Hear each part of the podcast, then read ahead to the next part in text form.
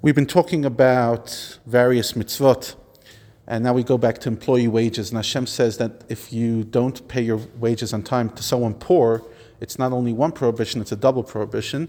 You have to make sure to take care of your employees and pay them on time. Both the salary and the fee you owe them for renting animals or equipment or whatever you have to use from them. And this is not only for Jewish people, for anyone. You have, you, you have to pay them. Give them the wage on the promised day, even if he's not poor. If he is a night worker whose due payment is at sunrise, you must not let the sun set before paying his wage. Doubly so if they're poor, since because they depend on this wage, as evidenced by the fact that they risk their life to earn it if necessary. Pay them on time so he does not cry out to Hashem against you. The demerit of the sin will be counted against you in any case, but if the employee cries out to Hashem, unfortunately the punishment comes quicker. Next, legal justice. Fathers must not be put to death by the court by virtue of their son's testimony, nor must sons be put to death by virtue of their father's testimony. And in fact, all first degree relatives of the defendant are automatically disqualified as legal witnesses. It just doesn't make any sense. I mean, how could a father testify against their kid? And if they do, you have to you, you got to wonder what exactly is going on.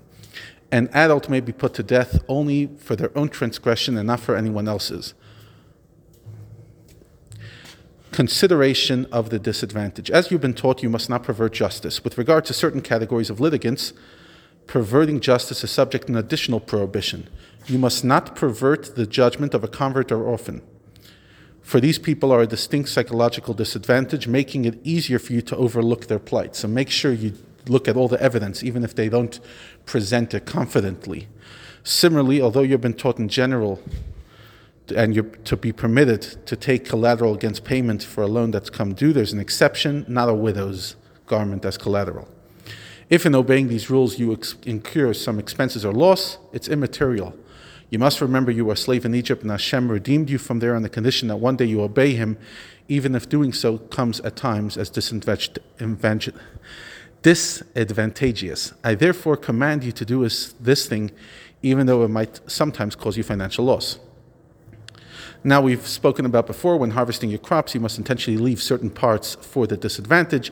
In addition, when you reap your harvest in the field and forget to gather some grain that's left behind you, such as a sheaf, or even if you forget to reap some of the grain standing in the field in back of you, obviously not if it's a major amount, you must not go back to take it. Shikha, you forgot it, it must be left there for the convert, the orphan, the widow, so that Hashem will bless you in all that you do. In contrast, this rule does not apply to grain that's still in front of you as you proceed to harvest your field, obviously. Now, if Hashem blesses you for your unintentional beneficence, as we just said, you forgot it anyway, how much more so He will bless you for your intentional generosity. Just as when you reap your grain, you must leave the grain in the corner of the field, peah, and the forgotten train, grain for the disadvantage, so you must do when harvesting your olive grove. When you beat your olive tree in order to harvest its olives, you must not totally remove its glory by picking all its fruit. You must not go back to pick up what you have forgotten on the ground behind you. It must be left for those less fortunate. As you've been taught, same thing with grapes. When you pick the grapes of your vineyard, you must not glean the young grapes growing on the part of the vine not sufficiently developed to have its grapes hanging from either a true stem or ancillary shoots and you must not go back to pick up what you have forgotten behind you. It must be left for those disadvantaged. Here too, if because all these rules you incur monetary loss, remember Hashem took you out of Egypt, even if you have to go through difficulties. That was the intention. Resolving disputes. If a friendly argument arises between people and taken to court, the court can either propose a compromise between them or a judgment. In either case, since there is no animosity between the parties, the dispute will end peacefully. If, however, there's a hostile quarrel between people, such that they are not interested in compromise, they should approach the court for a definitive judgment. In such a case, the judges must judge them, even though they know that rendering judgment will only solve the particular lawsuit and not end the quarrel. And even though it's likely that both parties are guilty of exaggerating their claims, and in this respect, neither is wholly innocent or guilty. They must nonetheless judge the specific lawsuit they have been approached to judge, and acquit the innocent party and condemn the guilty. Lashes. As you've been taught, the standard corrective punishment for transgressing a positive commandment is lashes in certain circumstances. This is how the court is to administer. If, as a result of the court case, the guilty party has incurred the penalty of lashes, the person must bend over and the sheriff must flog him, administering one third of the number of lashes on the chest and two thirds on the back, as befits the crime. While lashes are being administered, they must say certain, the judge must say certain verses. The maximum number of lashes the sheriff must administer is one less than 40, 40 39, or however it's determined he can bear, whichever is less. The sheriff must not exceed these prescribed 39 lashes, lest um, he give him too severe a flogging, and there, w- there will be a punishment for that. Furthermore, if the sheriff administers extra lashes, your brother will be belittled in your eyes, and once he has received his due punishment, you must no longer relate to him as a criminal, but once again as your brother, giving all the respect due to a human being. Work animals. You must not muzzle an animal when it's threshing grain in order to prevent it from eating the grain, or in fact, prevent any animal working with food from eating some of the food that it works. The Levirate marriage, the laws of Yibum. We've been taught about this in the book of Vayikra. You must not marry your brother-in-law or sister-in-law. There, are, there is, however, an exception to this law if paternal or full brothers reside together, meaning that they are both alive at the same time and then one of them dies having no son, daughter, or grandchild, neither from his wife nor from any other Jewish woman, the dead man's wife will not there, will not thereby be automatically free to marry an outsider. Rather, ideally, her husband's brother must be with her and take her as a wife and marrying her in a levirate marriage. That's the laws of Yibum, one of the most complicated tractates of the Talmud. Now, the t- primary duty to marry the dead man's wife devolves upon the eldest brother. If he prefers not to marry, then one of the other brothers must be approached. The obligation for one of the brothers to marry the widowed sister in law applies only if she can bear children and if her deceased husband was capable of having children. The brother who marries her will succeed to his brother's estate in his deceased brother's name. By managing his brother's estate, his brother's name will not be obliterated from Israel. For that state will always be remembered as belonging to the brother. Since the object of the law is that the surviving brother perpetuate the estate of the deceased brother, it applies, as stated above, only to paternal or full brothers, since only such brothers jointly inherit their father's estate, not if they're only related maternally. If for some legitimate reason the man does not wish to take his late brother's wife as his own wife, and neither do any of the other brothers, the late brother's wife must go to the gate of the court and to the elders of the judges and say to them, My husband's brother has refused to perpetuate his brother's name. He does not want to marry me. The elders of the city must summon him and speak to him, and he must stand up and say, I do not want to take her as a wife. His brother's wife must then approach in the view of the elders and remove his shoe from his foot. She spits on the ground in front of him and responds to his refusal to marry by saying, Kacha, this is what will be done to the man that does not build his brother's home. The name of the brother performing the ceremony of release must then be called one time in the community of Israel as represented by all those present that this is the house of he who had his shoe removed, and they must all say in Hebrew, this is who he had his shoe removed. Now, you might think this is ancient stuff. It actually happened this week.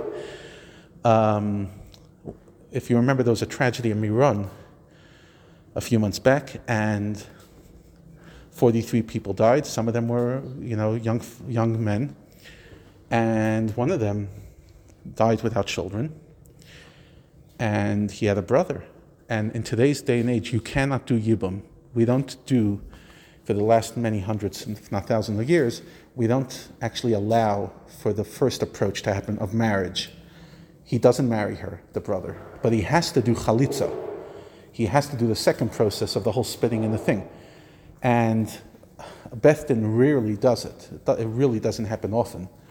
But it did happen, and this week it happened um, the woman wanted to keep a confidence, so she didn't, you know, the name's not public.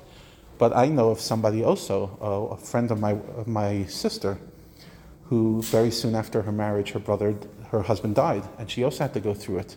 And until then, she's not allowed to marry. And if the brother decides he doesn't want to do the chalitza, it's a very big problem. Compensation for embarrassment. As you've been taught, when one person inflicts some bodily injury or an, on another person, the perpetrator must compensate the victim for damages, pain, medical expenses, and or loss of in, being incapacitated. In addition, the perpetrator must comp- compensate the victim for any embarrassment suffered from the injury. For example, if two men, a man and his brother Israelite, are quarreling, and instead of trying to resolve as they should be, they allow their ill feelings to testify, and it becomes to physical blows. And the wife of the attacked one approaches to rescue her husband, and she stretches out her hand and grabs hold of his private parts. My gosh, in order to stop him from assailing her husband. Then the court must figuratively cut off her hand, not you never do that literally, make her pay the sum of money that a person of his social status should accept as compensation for being embarrassed by someone of her social status. And do not take pity on her, she crossed a line that should not have been crossed. As you have been taught, we move on to honesty in business. You must not do business with false weights and measures. Moreover, you're not even allowed to own them. You must not keep two different weights in your pocket that you perpet- that you use for the same measurement. In other words, you have a genuine one and a fraud one, a heavy one or a light one. You must not keep two different measures in your house, a large one for buying and a small one for selling. Rather, only 100% accurate measures so that Hashem will allow you to live long on the life on the land Hashem's giving you. If not, your enemies will attack you. Refrain from possessing false weights and measures as well, in order that Hashem may arrange for you to prosper. For whoever adds, does such wicked things, whoever perpetrates such injustice, it's an abomination for Hashem. And finally, Amalek, Parshat Zachor. You have been taught that Hashem will obliterate any remembrance of the nation of Amalek you too must do your part.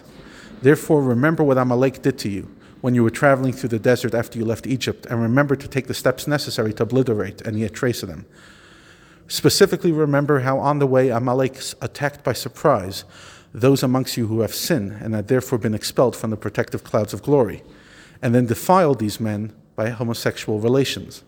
And finally, then mutilated these people by cutting off their reproductive organs. Amalek did this, all this, after you have been faint from thirst at Rephidim and were weary from the journey. They did not fear retribution of Hashem in attacking you. By being the first to attack you, Amalek weakened all the other nations' fear from you. Therefore, in order to restore your esteem in the world's eyes, when Hashem, your God, grants you respite from the enemy surrounding you in the land that He's giving you, as an inheritance, you must obliterate the remembrance of Amalek from beneath the heaven every single one. You must not forget to do this. You are, you are obligated to obliterate Amalek. And spiritually, we're told that that means each and every one of us, we have to look for the Amalek within us. Amalek is that cooler, that person who takes away the excitement. They, just like they were the first one to cool off the excitement about the Jewish people and release the fear that people had, so too we must make sure that any Amalek that comes in us and tries to cool our enthusiasm, we get rid of him.